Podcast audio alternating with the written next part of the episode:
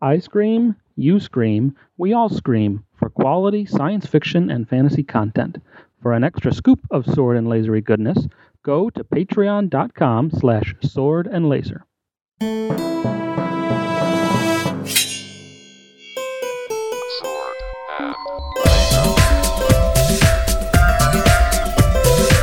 Hey everyone, welcome to the Sword and Laser. I'm Veronica Belmont. And I'm Tom Merritt. Sword and Laser is a book club, but it's so much more. We bring you author interviews, news from the world of science fiction and fantasy, and of course, awesome discussions from fans just like you. Mm hmm I'm drinking water. Fancy. You're fancy. It keeps me hydrated. I'm drinking Zip Fizz. Um, What is Zip Fizz? Zip Fizz. Um, it's basically these little, little like pods that you pour into a bottle of water. I Like use five my hour energy drink? kind of. They have like they have caffeine in them, but they also have a lot of vitamins and minerals, Okay. and they taste good. And I have a really hard time drinking a lot of water unless it has a little bit of flavor to it. Mm. Okay. Um, All right.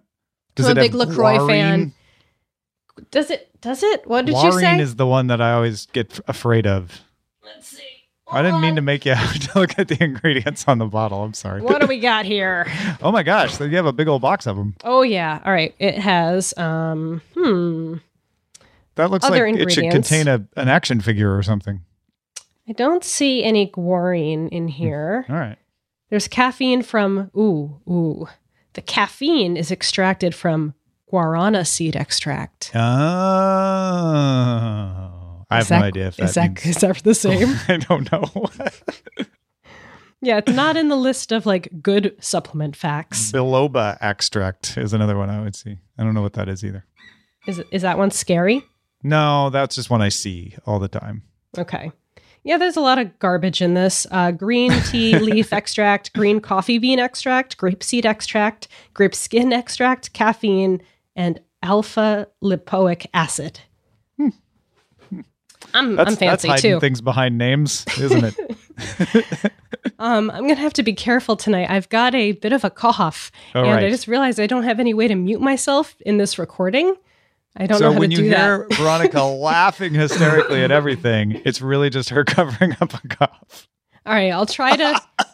I'll try to do it when I'm not talking, so that way later Jim can go back and edit all my awful coughs. I have I, I've had a cold for 13 days, 13 days, people. and I am Send on the good vibes. and I have a wicked sinus infection that I'm finally on antibiotics for, so I should start to feel better soon. Yeah. But it's been gnarly. Oh boy. Yeah. Anyway, so I'll try to control my my my intense coughing. Maybe that spasms. the antibiotics will quickly burn it out of your sinuses. That's what I'm hoping happens. Wait, I don't get it. Because our next segment is Oh, he's moving me along down the the lineup. Uh, it is the quick burns. Mark wrote in and said, uh, Sword and Laser has been nominated for a 2018 Parsec Award in the General Fan or News Podcast category. The Supremes, I like that, previously won a 2014 Parsec in this category, but this time the podcast is authored by Erotica Belmont and Tom Merritt. Hmm. The things we learn by following Sword and Laser on Twitter. yes, I don't know who nominated us, but I definitely got a kick out of that. Though someone did say that. Um, can you hear that? Did you hear that squeaking? I did. That is uh, my husband installing a. Uh, oh, I gotta text him to stop that. What's he doing? He's installing like a, t- a TV stand thing, like Oh. a wall mounted TV stand. It sounds like a dog toy. Yeah, it does. And actually, we have. I, at first, I thought it was Piggy because we have a toy uh, named Piggy. Oh, That's a squeakable toy. Uh huh. And I got. I wasn't feeling well the other night, so I went down uh, downstairs early, and it was still dark, and I stepped on Piggy. And like when you step on it, it doesn't make the sound. It's when you release it Oh. that it goes wee. and like it was like three o'clock in the morning, and I'm like, everybody definitely heard that just now, but Yeah. it was fine. Um, so anyway, thank you. Yes, we are very excited to be nominated um, and uh, accepting that nomination, and it's uh, it's going to be fun. They're not doing the live parsec anymore, um, so that's Right. that's too bad over at Dragon Con. But it makes it easier for us to attend. virtually. virtually. Yeah, Yeah. attend virtually. Is did, did you find out if it was autocorrect or s- someone? That's right. You know, someone on Twitter did say that sometimes when they're typing my name out, it autocorrects to Yeah. erotica. I'm not sure if that says like uh, some more about them than it does about autocorrect. Hmm, good question. So I don't. We got some freaky fans out there. Autocorrect doesn't ever seem to learn things I type though. Autocorrect always seems to think when I type the word you, Y O U, that I'm talking about some friend I have named you, capital Y U. Oh, uh huh. and it changes it constantly. And I've looked all through my contacts. There's nobody with the last name you. I don't know anybody by that name. It just has decided that that is the important thing I need to type and not like, hey, you. It's, hey, you. So, Comma in there. Yeah. Emily says, Hey, there's a GoFundMe started by Mary Robinette Kowal to help River Solomon get to the Hugos. It made just over a third of its goal, and apparently anything extra will go to helping other Hugo finalists. Um, it seemed worth mentioning since River Solomon is the author of a recent group pick, An Unkindness of Ghosts, and supporting authors is always nice. Note, that funded twice over, so Mary made it a GoFundMe to get multiple Campbell Award nominees to the Hugos. So awesome! Yay. I can't believe I didn't see that at all. I definitely would have contributed. I still will. Oh yeah, no, it was it it, it funded fast. Uh, so they're gonna come. River Solomon's gonna be there. That's gonna be great. Uh, That's maybe we'll awesome. Get a chance to meet them. I don't know, uh, but uh, if the, if we do, I will say I really loved your book. Uh, um, and yeah, if you want to help some deserving authors get over to the Hugos, first of all, way to go, Mary Robinette Kowal, for spearheading this effort. And the GoFundMe is still up. GoFundMe.com slash bring dash rivers dash Solomon dash two dash the dash Hugos. We'll, we'll put it in the show notes. It'll be in the show notes for sure. Uh, Mark worry. says more awards. The Scribe Awards nominees are out. These are media tie in creations and tend to fall under our radar, so much so that I couldn't find any official announcement. Here's the list from one of the nominated authors, David Mack. Uh, Star Trek, Star Wars, X Files, Planet of the Apes, Predator, Doctor Who, Torchwood, The Librarian, Supernatural, and more. I love this uh, because, yeah, I don't think the the tie-in novels often get the attention that they deserve because there's this feeling that they are throwaway novels uh, because they were they were sort of under prioritized in their early days of conception but I don't think that's true anymore. You have really good authors doing tie-in novels in the Star Trek and Star Wars universes, and Warcraft, etc. Specifically, what is a tie in novel? You know, I don't know how this award. Uh, I don't know how the Scribe Awards define it. That would be interesting to look up. But generally, it means there's a movie or TV franchise, and the novel has to take place within that franchise's world. Okay. So, So it's not for st- necessarily canon. Well, for it, it might be uh, for Star Wars, for instance, they they reset canon. They said everything up until Force Awakens is no longer canon, but then the new books that have been coming out from, say, Claudia Gray, uh, et, et cetera, th- those are all canon now. Oh, okay. I see. I, I think I'm understanding a little bit more now about what this means. And Yeah. when I first heard tie in, I immediately my brain went crossover. And I was like, oh my God, there's a whole award for like crossover novels between two different like fandoms. That You- wouldn't that would be fun? Freaking awesome! And there have been a couple examples of the the one that springs to mind is a comic book, but it's Doctor Who meets Captain Picard. What? That Yeah. happened. There's a comic series about that. I want that. I want that. I want that. Mark says the 2018 Locus Award finalists have been announced. A boatload of familiar authors and titles. Very difficult to pick some winners. Two SNL picks are up for Best First Novel. That would be The Strange Case of the Alchemist's Daughter and An Unkindness of Ghosts. oh, fantastic!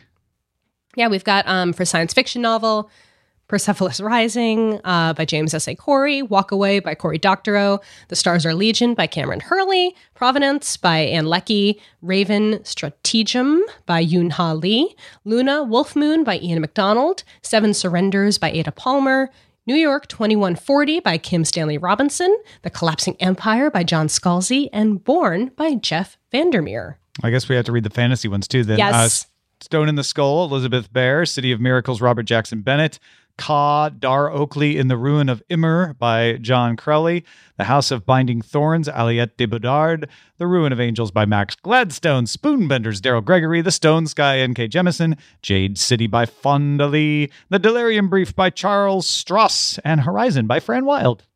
That's awesome. A lot of authors we know and love, so that's very exciting. I actually have been really meaning to read Ka by John Crowley. I got Oh, yeah? a copy of it and it looks fantastic.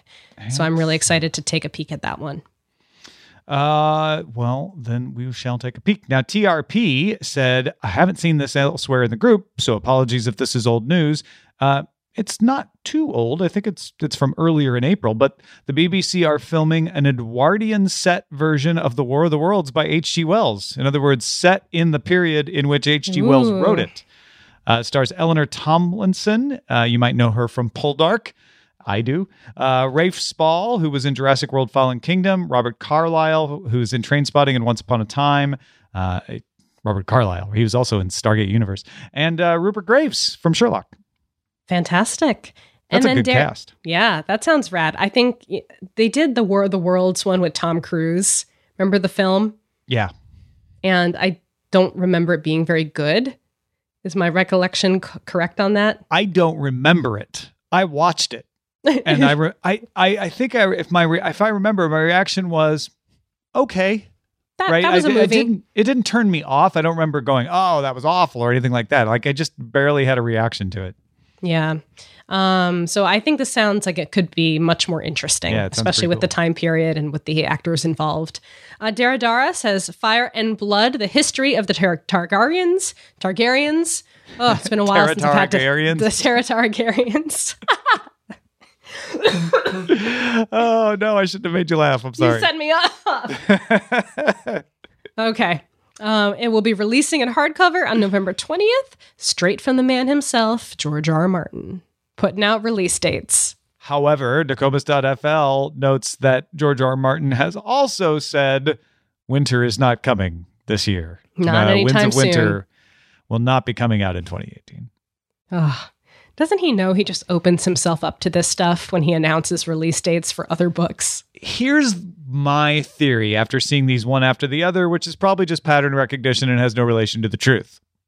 What if what's happening is as he's writing Winds of Winter and probably the next book, because he tends to work on more than one at once, he's realizing that he really needs to get the history straight because the history of the Targaryens is going to play, and it makes sense. The history of the Targaryens would play very deeply into the end game for this story. And so he's been going back and doing all of this backstory work because we keep getting backstories published from him.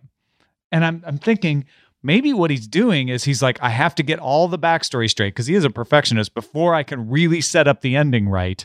Uh, and that's why we keep getting Fire and Blood, the history of the Targaryens, and and that Game of Thrones table uh, top book that that was about the entire history of Westeros, Right. because he really wants to get all that stuff straight before he finishes the story. Yeah, I, th- I think that's a that's definitely a good good insight, good perspective idea. on that. No idea if that's true. No one knows what is in the mind of George R. R. Martin. That's Probably for not sure. even George R. R. Martin. Maybe not. All right. Oh, I you know I wanted to before we jump into Barrier Sword, I want to tell you that I finished the entire first season of The Man in the High Castle. Oh, and I loved it. oh, good. So You you almost make it all the way through the events in the book. They obviously depart from the events in the book in, in places in the first season, in the first season, yeah. So the second season is really interesting because there's a couple of things still being taken from the book and plopped into a later timeline, but there's also entirely brand new events that are just being invented uh, that are fascinating. And as a Philip K. Dick fan, and as this being my favorite book, uh, I really am happy with the way they're doing it. It feels to me like a, a projection, like a continuation of that tone. Uh, in a lot of ways, it's very different because you can't take some of the paranoia that Philip K. Dick writes and Mhm. put it on on screen. But with the exception of that part of it, I, I some of the things that are my favorite parts of Man in the High Castle are continuing in that series. awesome. Well, I'm excited. I, I started the first, uh, I think, two episodes of the new season. so far. So enjoying that as well. Um, would you rather live in the Pacific States or the Reich? Pacific states, if I had to Yeah. pick between those two, absolutely. For sure. Yeah. For sure. And that's not just because I I do Because we already do. I don't Um, even have to move. No, I just I mean it's it's basically like a, a, a strict society with lack of freedom or an impressive society that would, might kill you. Mm, Like, no, Yeah. I'll take the lack of freedom and at least not, you know, probably maybe live.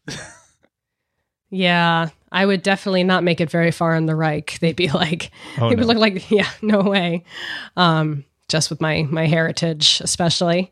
Anyhow, happy thoughts. Uh, Wouldn't have been able jump to marry my wife in the Reich. Don't no know. way.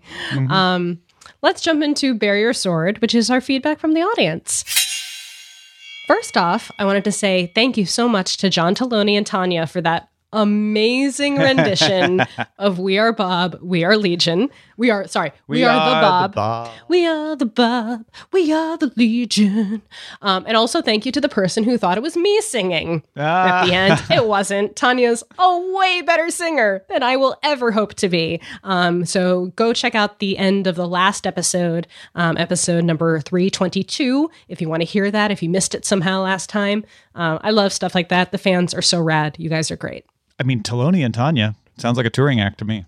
I'm saying if if they want to travel and come to the to the to the Hugos this year and like give us a live rendition, that would be amazing. Just putting that out there. Uh, we got a thread here we want to talk about started by Christos, who was watching Legends of Tomorrow and noted that one of the characters in this world full of time travelers and superheroes was into D&D. And it made Christos say, well, hold on. Huh. When you're in a world filled with magic and aliens and superheroes and super science, just go outside and try to become a sorcerer or a superhero. This is coming from someone who rarely goes outside, Christos writes. Do you think you would read sci fi and fantasy books if you were in a sci fi and fantasy world when you could just Mm. watch the news for your fix? DJ had a good response. Um, they said, I think the answer is yes. People that play sports still like to sit down and play sports games. Would everybody? No. But there would be people that play D&D even if they live in a world just like it. Yeah, I believe I would. No different than now when I'm in my own head pretending to be a race car driver when I'm driving down the highway or a pilot when I'm on an airplane. I believe that people who are wizards would pretend to be the cool rogue or people who are warriors would pretend to be the smart wizard. Yeah, I mean, I, I think DJ nailed it. We don't read books just because, and, and not even genre books, just because the world is unattainable. We read them because we want to live out a different story than our own. Yeah. So I would think it would be weird if a time traveling superhero was playing a time traveling superhero role playing game, maybe. But even then, like you said, like DJ points out, people that play sports still play sports games. So maybe it's just fun to not have the pressure of being you, but still being you. Like that that's kind of why we play games is is it's risk free, right? You can you can do all these adventurous things and not have to worry about the implications of them because it's just a game. Yeah, I mean, that's what role playing is. Yeah. I mean, we live in a world where adults role play all sorts of different characters that exist in our world all the Yeah. time. Adults to- role play as responsible people. they they role play as parents. Do they? I mean, they role play. Yeah. Maybe for like giant man babies in diapers where that's like a sexual kink. No, I just mean parents pretend Oh. like they know what they're doing from oh. all accounts. I went straight to man babies in diapers. you did. You really did. We, like- we saw that in Las Vegas. It was very strange. Did you you you did. Uh, uh, Scott Johnson did. I did Scott not see Johnson it. did. Yeah. It was they. There were people dressed as man babies uh, hanging out. That's um that's funny. Yeah, I I think there's also a really great comic I have to say that um that uh, Allison posted in here. It's a it's four dragons and they're playing a tabletop game. And then the first one says, "You leave the party," and your wife says, "Why did you joke about my hair?" The second one goes, "You're so dead." And the third one says, "Come on, high roll, avoid an argument." I love it. Parties and humans, my favorite game. Awkward social interactions, the tabletop game. and then we have a thread here um, that I got a kick out of from Dara Dara, who says uh, GQ has 21 books you don't have to read, along with suggestions for, in the author's opinion, better alternatives. So, uh, like for example, Manuel Gonzalez, author of The Regional Offices Under Attack, suggests a Wizard of Earthsea instead of Lord of the Rings. They say, I liked The Hobbit a lot, but while Tolkien's Lord of the Rings books are influential as exercises in world building, as novels, they are barely readable. It never seemed to me that Tolkien cared about his story as much as he cared about rendering, in minute detail, the world he built. Why not instead read Ursula K. Le Guin's magnificent and, as beautifully rendered, stories and novels surrounding Earthsea? Le Guin captures the world of Earthsea through a powerful, dark, gorgeous kind of storytelling that is irresistible. Perhaps Le Guin's work, along with the entire universe of fantasy fiction, wouldn't have been possible without Tolkien's influence behind it, but in its time, Le Guin's books are more influential and make for better reading. I really like the premise of this, which is hey, those books that everyone says you have to read, there's really great alternatives. But it turns into clickbait really fast. 21 books you don't have to read. All right, why, why don't I have to read them?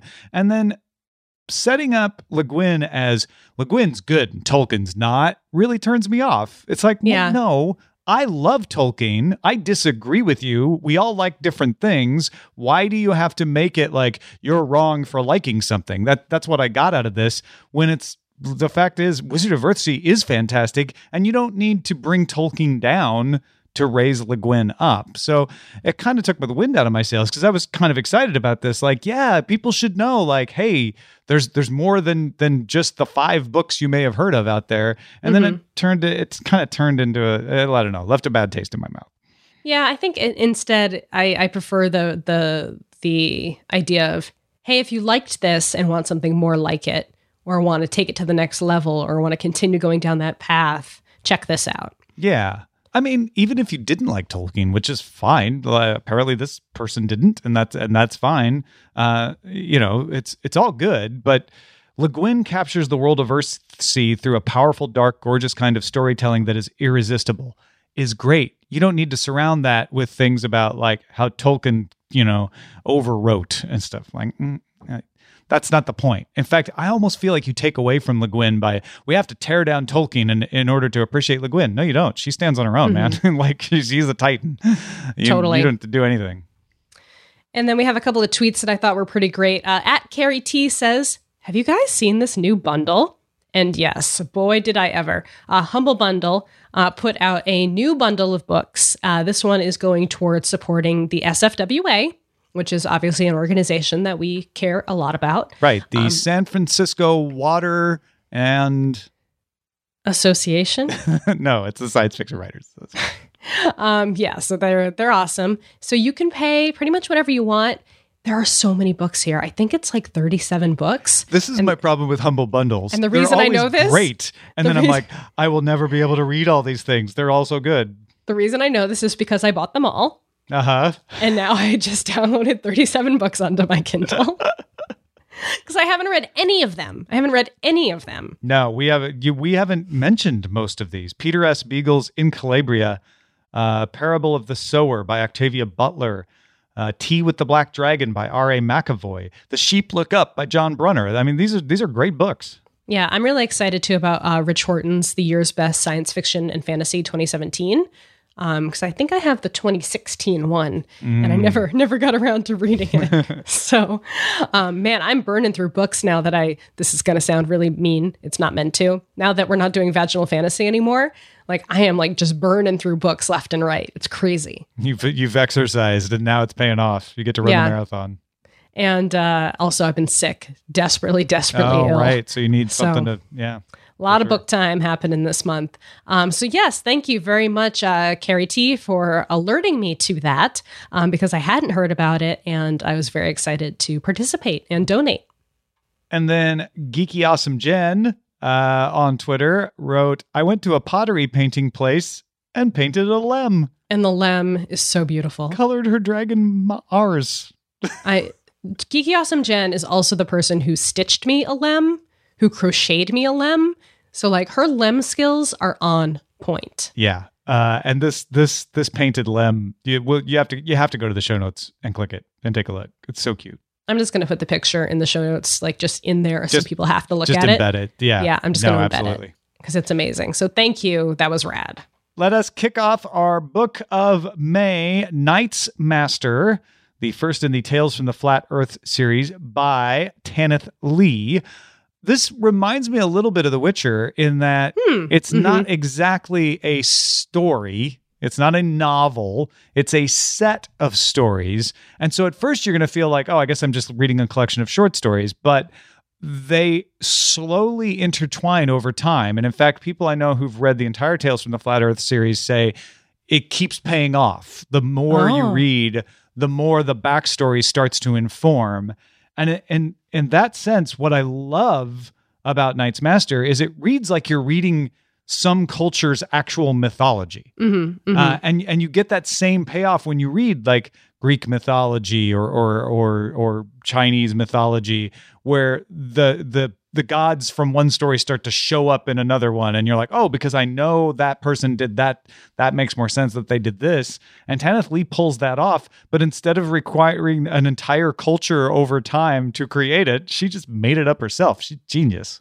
Yeah, I mean, I I had no idea what I was getting into with this book, and as I was reading it, I'm like, this doesn't feel like a traditional like narrative story. Like right from the start, it felt very different. I'm like, okay, this is more like a collection of stories happening to the same characters or with a, a central character that everything is kind of revolving around or related to. And once I kind of got that in my mind, like it, it made it a lot easier to read. And just the prose itself, like the writing, is so detailed and fascinating. And I have to say, there's some pretty flowery phrasing of really graphic sexual content that I think was both like, oh my God, but also like, that's a really weird way to describe that. that kind of so yeah. There's a lot of Tanith Lee is is known for her adult content. So just if if you know those kinds of depictions are not something you're down with, maybe hop into the forums and get in on the discussion about you know your comfort level. Yeah, Um, yeah, that's a that's a smart idea. Yeah, but it's it's man, I was I almost cracked up in the first in the first chapter because I was like, Well, this description of sex is crazy. here and that's the thing is i am not someone who who really loves a sex scene in a book uh it's it's it's that and chase scenes for some reason i'm like mm, rather live them than be in than read about but uh but these these sort of just I, I don't know if it was like watching watching I don't want to say like watching a car wreck, but I was just like, wow, what a strange and interesting way of describing that in such a way that I barely realized that that's what I'm reading. But yeah, I had to I'm read reading. those lines a few times. Yeah, I had to like be like, is this what is this the innuendo here? Is that what like what she we're talking means, about? Oh, that's what she means. Okay, yeah. So there's a little bit of that, uh, which cracked me up. Um, and I do love a good sex scene in a book. That is, I have spent six years of my life reading that yeah, I was gonna Almost say you, I fifty don't think you would have percent done of that what show. I read. Um, so this, yeah, to me, it, it's not the kind of of sex stuff that gets you like riled up. It's more like, huh, No, hmm, okay. Um, so yeah, definitely check that out. Uh, but yeah, I the think thinking person's sex scene. yes. Um, I have finished the book already, so I'm going to be uh, delicate in my conversations about it. Um, but I, I, I, yeah, I, I think there's a lot of really interesting stuff in this in this book, and I like the way it's laid out. And it took me a couple of chapters to really get into the flow of it. Um, but then after that, I was pretty riveted, and it, it's it's I mean it's about demons, and it's very it's it's dark and it's it's sensual and the writing is amazing. And i think it's it's fascinating from like a, a fairy tale slash mythology perspective. Because that's really what it feels like. It feels almost like a like a like a grimm's fairy tale kind of thing also. Yeah, I I think also the fact that and and we just did it ourselves that people make such a big deal about the erotic nature of parts of her stories.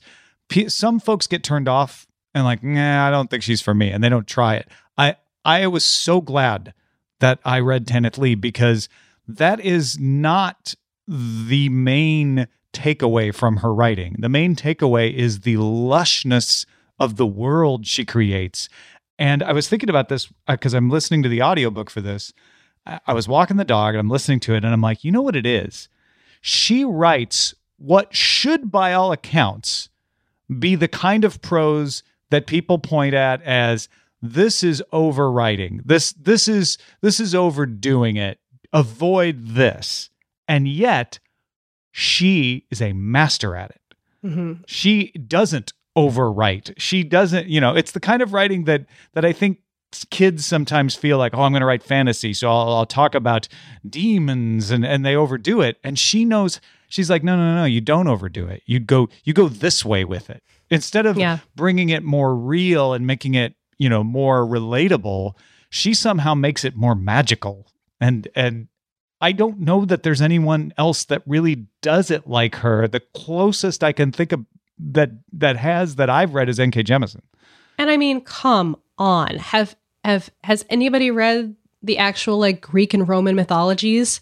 They are so sexual and so violent and so mm, to a lot of people very perverse. Yeah. So- or you know, many religious texts also. Yeah. like all, all Basically all, kinds of this that. shit. Yeah. yeah and so this is this is actually i think it's a feat And i think that's why Night's Master is so beloved by some people it's not for everybody like we said and and that's fine uh, but if if you're into mythologies uh, and and you're into you know uh, sort of parables even uh, uh, i feel like a lot of this reads like uh, Azhrarn, the demonic prince, is going to be interesting for you to read about. Indeed.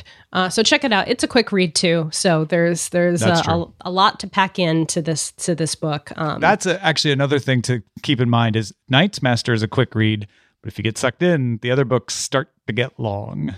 oh really? Yeah. It sounds like you know from experience already. Um, I I read them a long time ago when I worked at Half Price Books Oh, back in the '90s. Yeah, So this is a reread for you.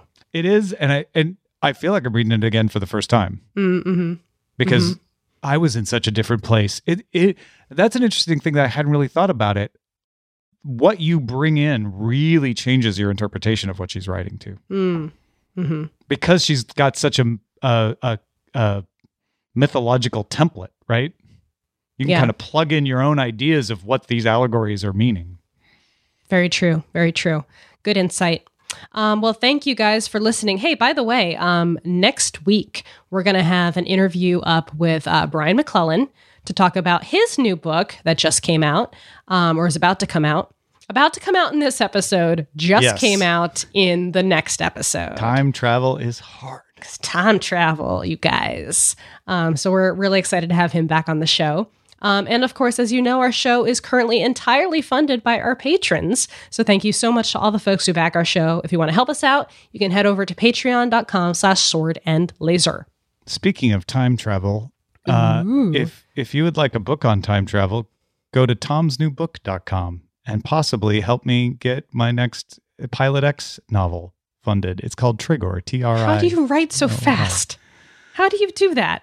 I don't know, but it's there. And I need 750 people to pre order it. So please consider tomsnewbook.com. Uh, big thanks to Robert Blackburn, Andrew Nikovich, uh, and uh, I don't know, let's throw Kai Wood in there. Y'all are great because you are among the awesome people supporting us at patreon.com slash sword and laser. You can also support the show by buying books through our links. You can find those links to the books we talk about and some of our favorites in our virtual bookstore, swordandlaser.com slash picks. Send us an email at feedback at swordandlaser.com. Our website is swordandlaser.com. All of our discussions, as you know, happen over on Goodreads at goodreads.com slash swordandlaser. And you can call and leave us a voicemail at 4157 sword 6. We'll see you next week. Bye. Goodbye.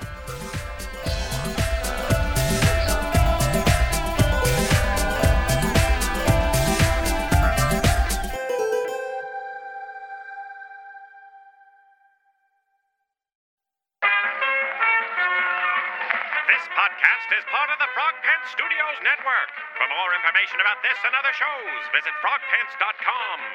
Audio program so good, it's like you're there.